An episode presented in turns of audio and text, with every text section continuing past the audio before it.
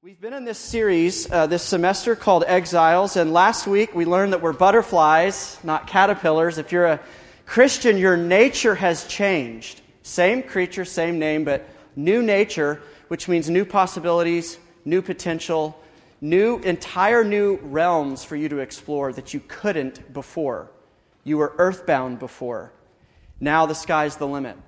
So now, when the Christian hears calls to be holy or to put sin to death or to say no to the flesh, all these Bible ways of talking about lean into your new nature, the Christian is capable and free to respond to that. Not perfectly, of course not, but we're able to respond to that because we're free, because we're alive, because you have wings, you can fly now. So I told you last week what we're going to do is kind of take a two week look at that idea. And so tonight we're going to push on a little bit, go back to some of that, but push on and say not just that we are holy, but what's our holiness for? What's our holiness for? And better, uh, the better question is who is our holiness for? That's what this passage is going to get at a lot more um, directly than the other questions. So this is the Word of God. This is out of 1 Peter chapter 2. And I'll read a little bit uh, for the end of the chapter as well, starting in verse 9. Peter says to us You are a chosen race, a royal priesthood, a holy nation, a people for God's own possession, that you may proclaim the excellencies of Him who called you out of darkness and into His marvelous light. Once you weren't a people, but now you are God's people.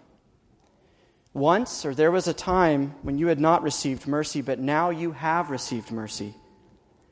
Beloved, I urge you, as sojourners and exiles, to abstain from the passions of the flesh, because they wage war against your soul. Keep your conduct among the Gentiles, or basically at that point, those who did not know God. Keep your conduct among them honorable, so that when they speak against you as evildoers, or when they look to find fault in you, they will actually see your good deeds and glorify God on the day He visits them. Be subject for the Lord's sake to every human institution, whether it be the emperor as supreme or to governors, as sent by him to punish those who do evil and to praise those who do good. For this is the will of God, that by doing good, you would silence, or you should put to silence the ignorance of foolish people. Live as people who are free, not using your freedom as a cover up for evil, but living as servants of God. Honor everyone love the brotherhood, fear God, honor the emperor. And then down to 24, I'll just read this as an addition. Jesus himself bore our sins in his body on the cross, that you might die to sin and live to righteousness. By his wounds you have been healed. For you were straying like sheep, but have now returned to the shepherd and overseer of your souls. Let's pray. Jesus, we do thank you that. Uh, I thank you that everything I said is not wishful thinking, not hope. It's true, it's history. And I pray if that history has not washed up on the shore of anyone in the room tonight, that tonight would be the night when that wave comes and crashes on the shore, and the lights come on, and the heart softens, and the eyes see the God who made him or her. And I pray for all of us who, for a year or two years or 10 years or 20 years, have known you. We pray that tonight again we would hear your voice, whether it's in a tiny way or a big way, that we would hear from you and be changed by it. We ask this in your name. Amen.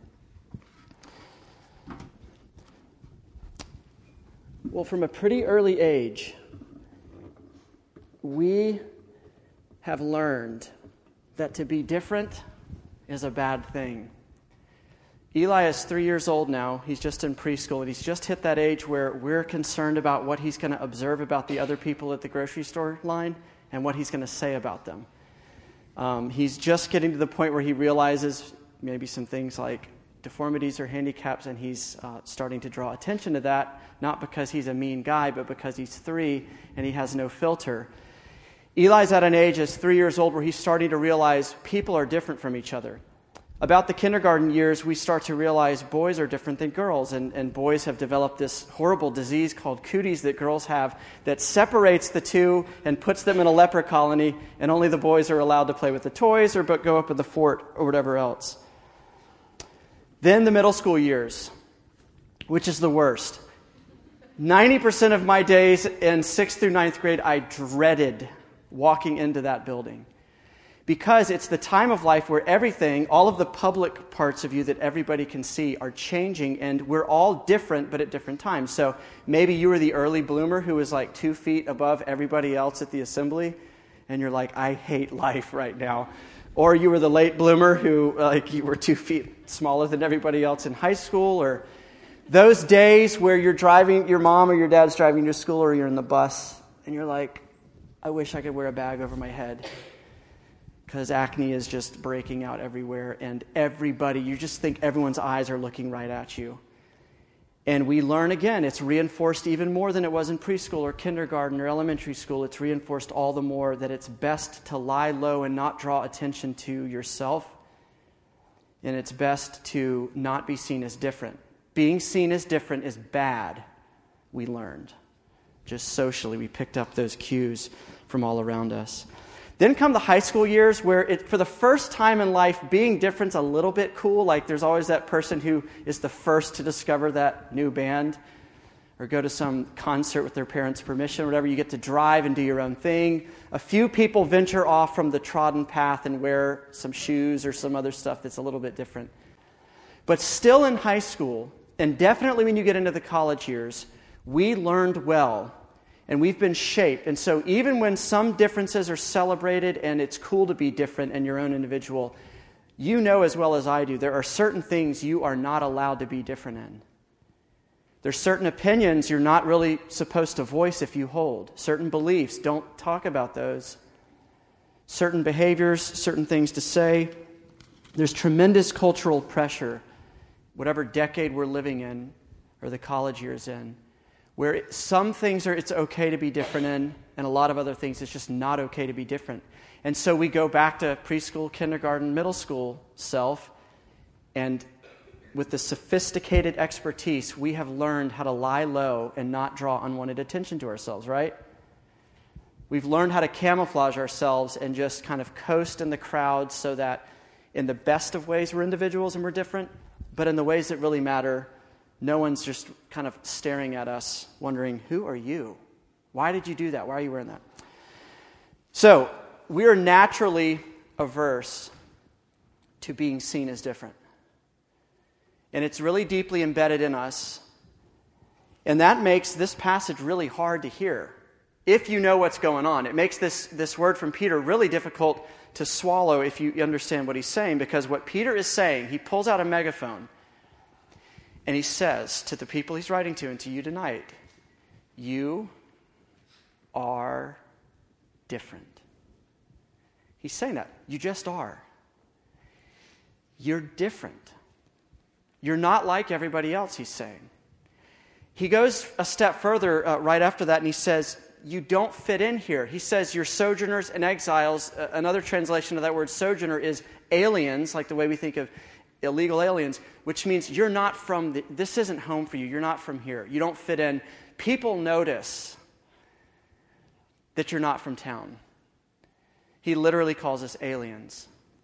There's no other way he could tell us we're more different than using that terminology. We're aliens, he says to the Christian who's living in exile, which means living in this life. And here's the catch he begs, he pleads, he lights the building on fire and says, Don't blend in.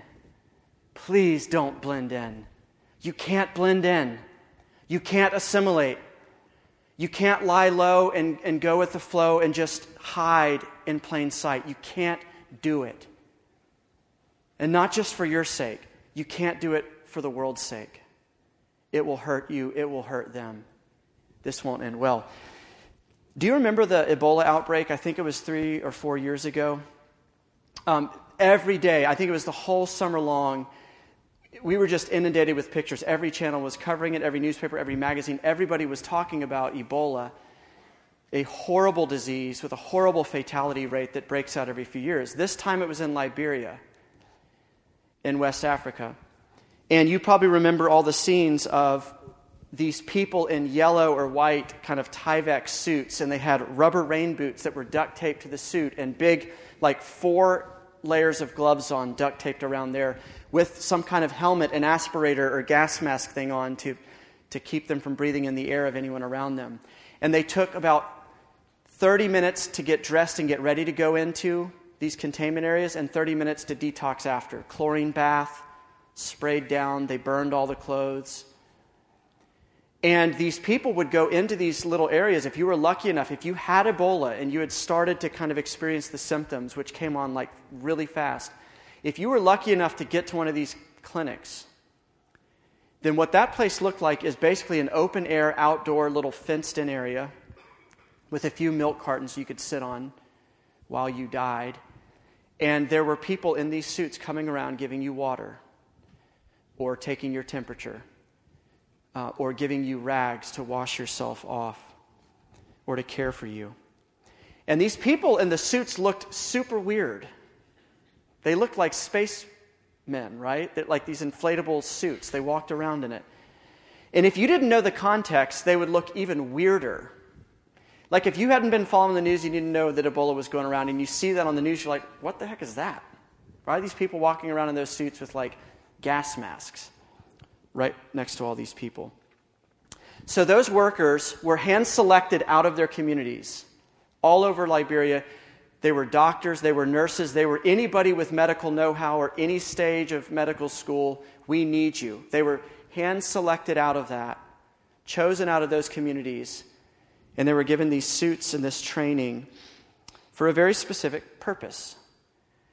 And they, and they were told and they were trained how to remain clean and how to, how to disinfect. And the reason why they were is because before they developed these procedures to keep them clean and safe in that suit, doctors and nurses were dying with almost 100% fatality rates. The doctors and nurses who helped the first wave of Ebola patients before they developed these techniques.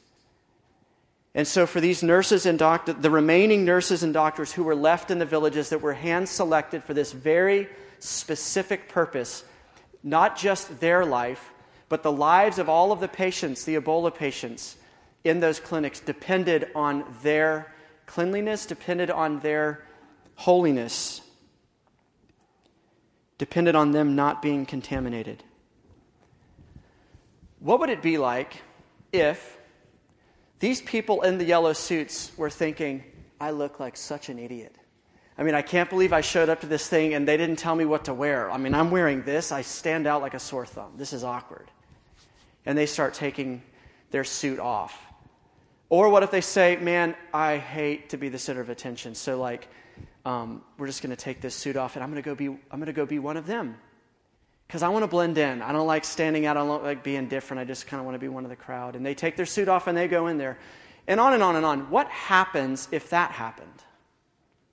Right? It's not just that they get sick and potentially die, it's that all the people they were sent to help there remain sick and many of them die. It was the Ebola patients' lives that depended on their cleanliness, not just their lives.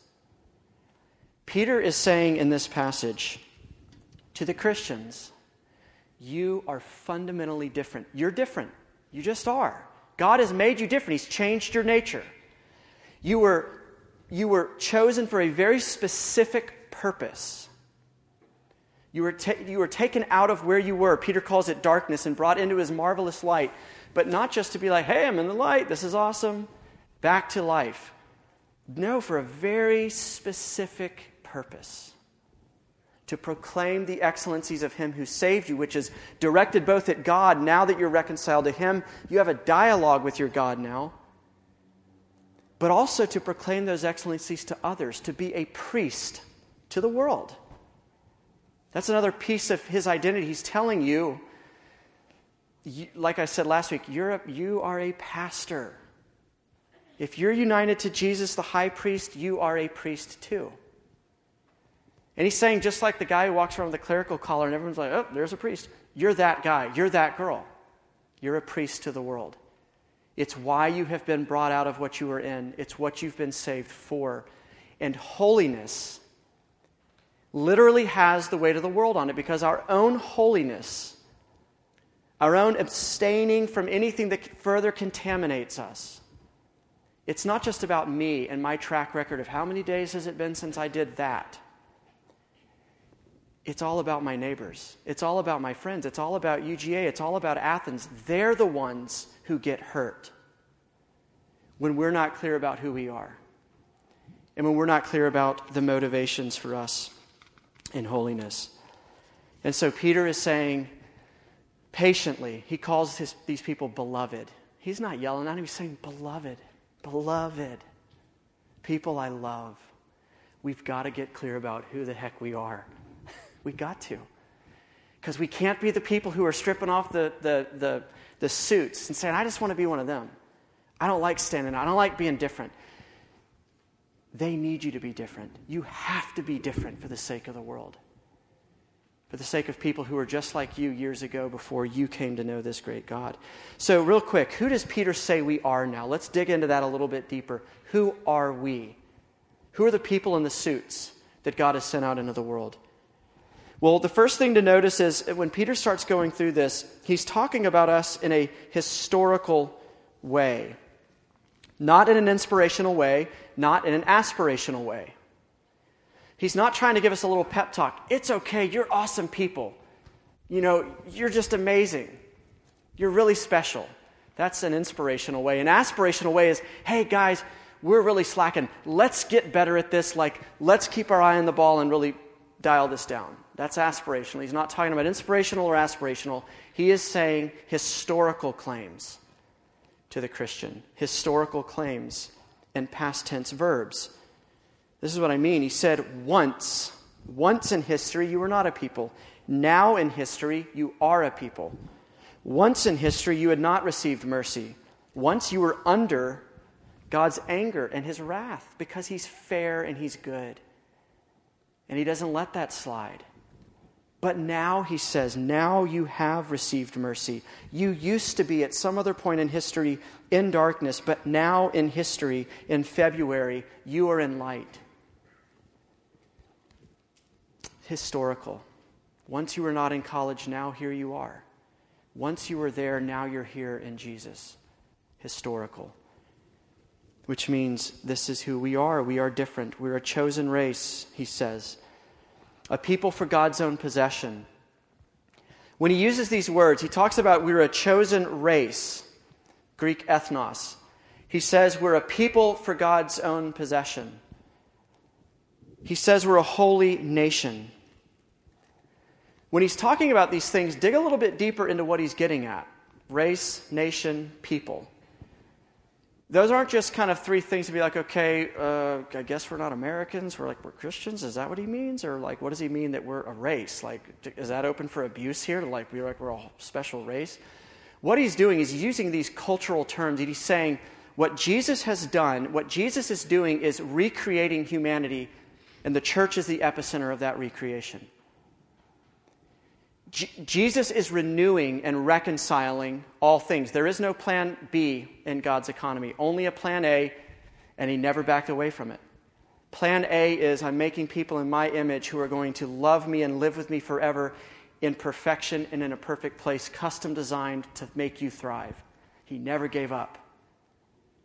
He stuck with that. So now Jesus is doing that through the church, through the people he is saving. He is remaking humanity. Which means this whole race talk and this whole uh, nation talk and this whole people talk, it comes with a culture. Every ethnicity comes with a culture, right? Every nation comes with a culture. Every people group comes with a culture. The kingdom of God comes with a culture too. The gospel comes with a culture too. And it's a counterculture. And it's antithetical, it's opposite of worldly culture. Power in the kingdom of God is not used to oppress and get a leg up on your neighbor who's weaker or less advantaged than you. Power is given away freely to serve your disadvantaged neighbor. Gifts are not given to you to hoard and leverage for your own success, but they're given to bless the world and develop it and refine it, and on and on and on and on and on. That's the culture of the kingdom. Jesus is saying, not just you're a new nation, a new race, a new people, you are swimming in this new gospel culture. New relational patterns, new ways to use power, new ways to use your speech and your tongue, new ways to use your time, new ways to use your body. And you say, well, for what? Use it for what? He calls us a royal priesthood. What do priests do? Priests bring God to people, and they bring people to God. Priests talk to people, they priests talk to their friends about God, and priests talk to God about their friends. That's what priests do. In a sense, kind of a, a, um, a go between. Not that you've got to like come through a pastor to get to God, not at all what I'm saying. But have you ever been helped by a pastor or a spiritual mentor or someone who, when you talk to them or heard counsel for them or heard them kind of apply the Bible to you, you're like, whoa, I have never thought about it that way. Priests talk to their friends about God and talk to God about their friends. They intercede for their friends, they pray for them. And Peter says, which Noah read earlier, this isn't news. Peter's not getting creative. He's simply repeating what's always been the story. Israel was supposed to be priests to the nation, a holy nation, a royal priesthood. That's what he means when he says that if you're a Christian, you're a priest. So if you bundle all of this up, we're a new race, a new people, a new nation, and we're a royal priesthood. Um, you can use the language you used last week. You're butterflies. So Peter's ethic, his ethic for behavior is just be what you are, which is a fun ethic. Because if you're a duck, he's like quack and fly and eat fish. If you're a bird, he's like get out in the sky and eat worms. If you're a dog, he's like, go fetch that bone. To the Christian, he's saying, go do what God has enabled your nature to go do now, which is to love God and love the person sitting next to you. That's what holiness is. That's what obedience is. That's what the law says love, love. And we're free to do that now. And he says, You're a butterfly, so go fly. So go be who you already are. Not try to become a new person, not make three New Year's resolutions to be a different person. He says you are a different person. Historically, once you were that, now you're this. So, really quickly, this is square one of every day as a Christian. I was hanging out with one of you today, and we were talking, and you asked the question which I wish I asked every day How do I remember who I am? If I forget this frequently, how do I remember who I already am? And it was like, keep doing this. Go get coffee with your buddies. Go to that community group, not just because you need it, but they need you to remind them as well. Corporate worship Sunday mornings. Have friends who remind you about this. Have friends you remind of this stuff. Read, think, whatever. Whatever you got to do to confront yourself with who you already are and what's already true about you. But this is square one every day as a Christian. Wait a second. Wait a second, Ben. Who am I? Who am I? I'm all stuck in my head again. I'm sitting in the car, terrified to walk through this door and talk to people who I don't know or they don't know me, and I want to just bolt through the door. Wait a second. Stop. Slow down. Who am I? I'm a priest. I'm a priest to the people in the room. I get to go meet them where they are in the corner over there in the bathroom, wherever else, and I get to say, hey, I'm glad you're here. I get to do those things because I'm free and because I'm different. So Peter says, embrace your distinctiveness. But here's the big question. This kind of circles back to that story about Ebola. What are we to do with our holiness? What are we to do with it? Who is it for? Who is our holiness for? I'm embarrassed by this, but for the longest time, perhaps until I had to dig deep in this passage, when I think of holiness, when I think of the word sanctification, which is a big weird word that appears in the Bible, if you haven't heard of it, basically means God making you like Jesus through the ordinary course of your life. When I think of that, when I think of my journey or my story as a Christian, I think of Ben. Do you think of you? I bet you do. You're probably like me. I don't think of you when I think of my holiness. When I think of saying no to temptation, y'all don't factor into my head nearly as much as you should. Do I factor into your head when you're in that moment of temptation? Do I, do I look at this or not? Do I say that comment and laugh at that joke or not? Do I avoid that person or not? We should. Because Peter is saying holiness is essentially a community affair. Your personal holiness, your obedience, your repentance, your learning slowly through life to say no to the things that you used to always say yes to it actually has as much to do with your neighbor and your roommates and your classmates as it does you. And I just always think about me when I think about that stuff. And so it's all super personal. It's like every time I'm doing well, which doesn't really mean much because I'm always well with Jesus, right? But every time I feel like I'm doing well, I'm like, man, Ben, you're doing pretty well. This is great. And then I have a setback. And I fall back. And I think about it as my performance, my coasting, my backsliding, my perf- me doing well or whatever. And it's all about Ben. It's a Ben Coppage project. And there's ways in which that's not inappropriate to think about that. God is renewing you, and that means individual things for you. But it raises the question have you ever thought about someone else when it comes to your own battle with sin? Have you ever said no to porn because of how it affects all of the girls in this room here tonight? Or guys, ladies, you struggle with this too. Have you ever said no for their sake? Man, if I look at this, I know how I'm going to look at them when I walk through the door. Have you ever rearrange your living situation for the sake of someone else? Have you ever altered what you were that story you were going to set and you just you killed it, you buried it, you didn't share that prayer request because you knew, man, that person's reputation's on the line and I know this isn't a prayer request and if I say that all of these other people are going to think about that guy differently. Have you ever obeyed Jesus for the sake of someone else? For their benefit? I think this is a healthy way to think about it, and I think it actually opens the, the door to a musty, humid basement and just cold, fresh air of the gospel comes in. And it's like, man, this gives me a whole new motivation, a whole new way to think about holiness. It's not all about me and my progress and my track record, but the three things that I really struggle with. Peter says, This is for the sake of the world, this is for the sake of the church. And so we got to check our motivations. Are we just obeying and thinking about obedience so I can be happier and more peaceful and not have to struggle with anxiety anymore?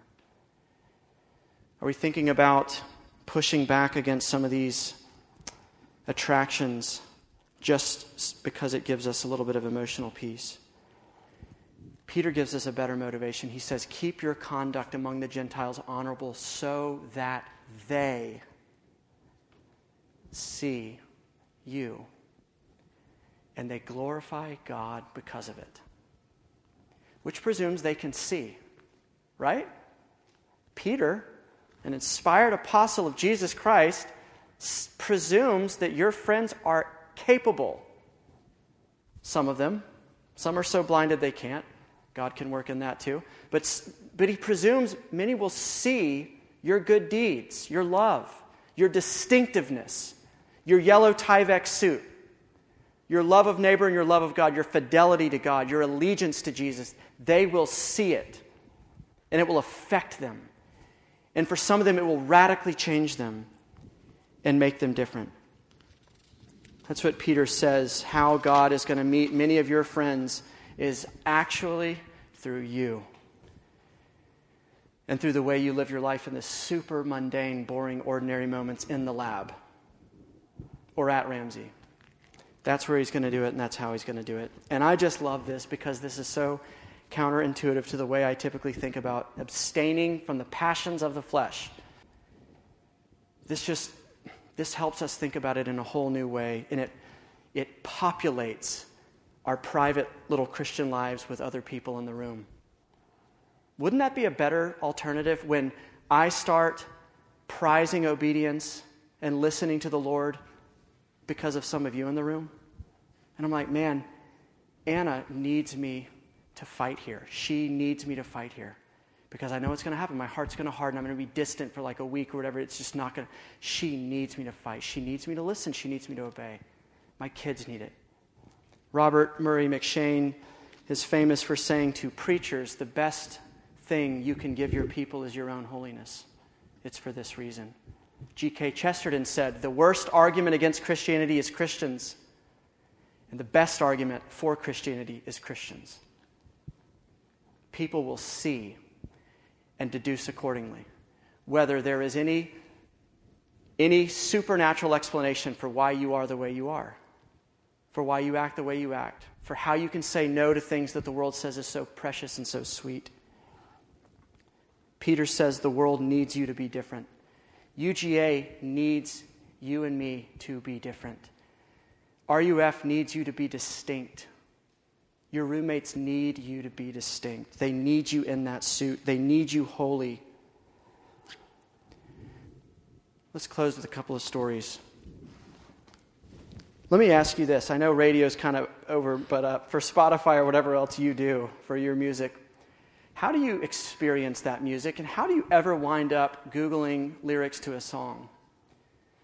Music always draws you in first. Nobody reads poetry and then goes and Googles, has this poem been put to music? People hear music and they love the song, the tune, the rhythm, whatever, and then they say, man, I gotta, I gotta, that's a catchy song. What is that? Oh, it's always keyboard. Sorry, I'm not with the mobile generation yet. So they go like this and they say, What's that song? I got to go get that. Then they get the words, then they get the lyrics. Peter says the same thing. The gospel in your life, Jesus Christ freeing you from slavery and addiction to sin, is the music of freedom. And the world has ears to hear it. And that's what will draw them in to the point that they will ask you, What are the lyrics to that song? Jason Bennett and the music that came from his life is what drew me to Jesus. Because I'd known him long enough in my fraternity to know something is really different about that guy. Because I know what it's like to be the guy who says he's a Christian and comes to these Bible studies and does what he does all the other times. And like, but he's different. He wasn't self righteous, he wasn't arrogant, he was so humble. He was brutally honest about his present tense sins, not stuff he beat. I used to struggle with that. Stuff like, guys, this is what this morning was. That's what Jason was like, humble. And so he was approachable. You, I've confessed sins to Jason, I've confessed to almost nobody else because he was so humble and approachable. The music of his life, the way he talked about God, God was alive. He was all tangled up in the details of Jason's day to day life. And I'm like, got to the point of concluding, I don't know that God, and he seems real, and mine seems like an idea that I just fabricated. And that's what led to this circuitous route of Jesus meeting me in this room and saying, Ben, this is who I really am. And it was because of the music of one man's life. And he thought he was a failure. If you ask Jason, How are you doing, man? He'd say, Oh, I just, I'm embarrassed. My life's such a mess right now, such a wreck. But Jason had a really big Jesus because he needed a really big Jesus. And that's the music I heard that drew me into the lyrics. It's Black History Month. Martin Luther King Jr., I've been reading some of his letters a little bit more. One of the lines out of his uh, letter from a Birmingham jail is brilliant. They're all brilliant, but this one is applicable tonight especially. He's talking about the early church in the first century versus the church of 1960s in America. And he's comparing and contrasting what the church should be and what it had become. And he said this In those days, the early church, the church was not merely a thermometer that recorded the ideas and principles of popular opinion, it was the thermostat that transformed the mores of society. The church, you, are a thermostat not a thermometer. We are to set the temperature of the communities we're in, not reflect the temperature of the communities we're in, which means we're to be different, not assimilate. To be distinct, to be holy, not to rip the suits off so that we can have a more peaceful experience and our neighbors die. How does all of this come true? There is one who is truly holy and the reason he is able to save you, if you already know him, the reason he was able to save you, and if you don't know him, the reason Jesus is able tonight to actually accomplish your salvation is because he was holy, and he is holy. He is the only doctor in the suit who never got contaminated, and therefore was the only one on the scene who is able to help you where you are. The only one capable, the only one still alive to go and minister life to the dying and the dead. He is holy. That's why he is able to be helpful to you. And now he has made you holy, and so you're able to be helpful to the world. Let's pray. Jesus, we thank you, we thank you, we thank you that you're the Holy One, and that was not an automatic holiness. You fought for holiness. Hebrews says, You were tempted in every way we have been, except without sin, which means when we got knocked out in round one, you fought all 12 rounds and you won. You know what it is to be holy more than we could ever hope to be. And right now, all of those around you say, Holy, holy, holy is the Lord God Almighty. Jesus, make us holy. You have made us holy, but really make us holy, we pray. Make RUF a place that isn't about RUF, but is about you. And we pray that the campus would get to taste and see that you are good, that you're gracious. We ask this all in your holy name. Amen.